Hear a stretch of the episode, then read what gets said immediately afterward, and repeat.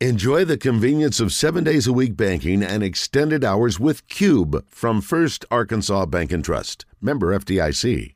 A official who was uh, Oh. got for, for Gambling. gambling and so forth and fixing games, and he said that it looks like that that Oh, stuff was, God. I would- you know what? a bunch of discussion, and Mike Farrar or whatever the NBC guy.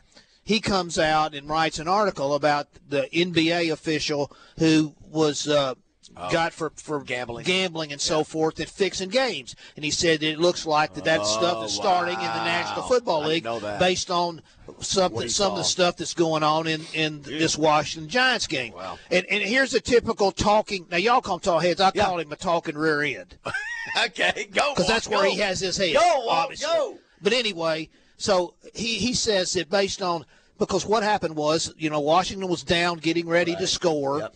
And they um, throw a touchdown pass. They're behind 20 to 12. They throw a touchdown pass, but there's an Ill, a foul for illegal formation. And so then they start looking at the play because the, the receiver was not on the line of scrimmage. Right. Okay, so that left the tackle uncovered, and that made it for an illegal formation, or they had too many men in the backfield. And and so it called back a touchdown. So he's saying, well, look, they you know they called back that touchdown. Well, the first thing is the flag was thrown before the play, right after the snap, so there was no way to know that it was going to be a touchdown right, in the right. first place. Right. The second thing is he's talking about how the the official is responsible to line up the receiver. Now these are professional receivers p- playing professional football, making millions of dollars, and you would think that they would be capable of lining up on the line of scrimmage if they're supposed to be on the line of scrimmage, just like a defensive guy that lines up way off in the neutral zone. You would think those Right. guys, being professionals, would be able to line up. So Walt, can I ask a stupid question as a guy who never Sure. played football? Sure. The outside receiver who always points to the sideline, is he checking with Yes. the official? Yes.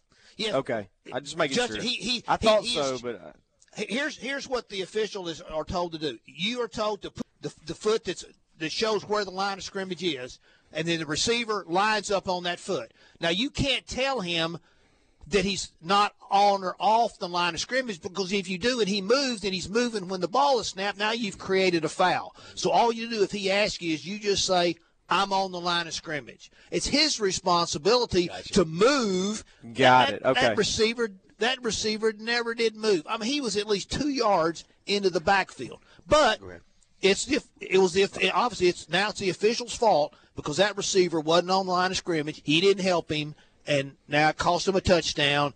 And then we had to play at the end, you know, in the, The end zone on the yeah, last play yeah, where, yeah. and I, I felt there was, I thought Yeah. there was interference. Yeah, it was, I thought yeah, there was it interference I don't on know that if play. You guys so, saw that? Did you see that play? So we- he was draped all over. yeah, so we, bad. I I mean, I think we missed that one.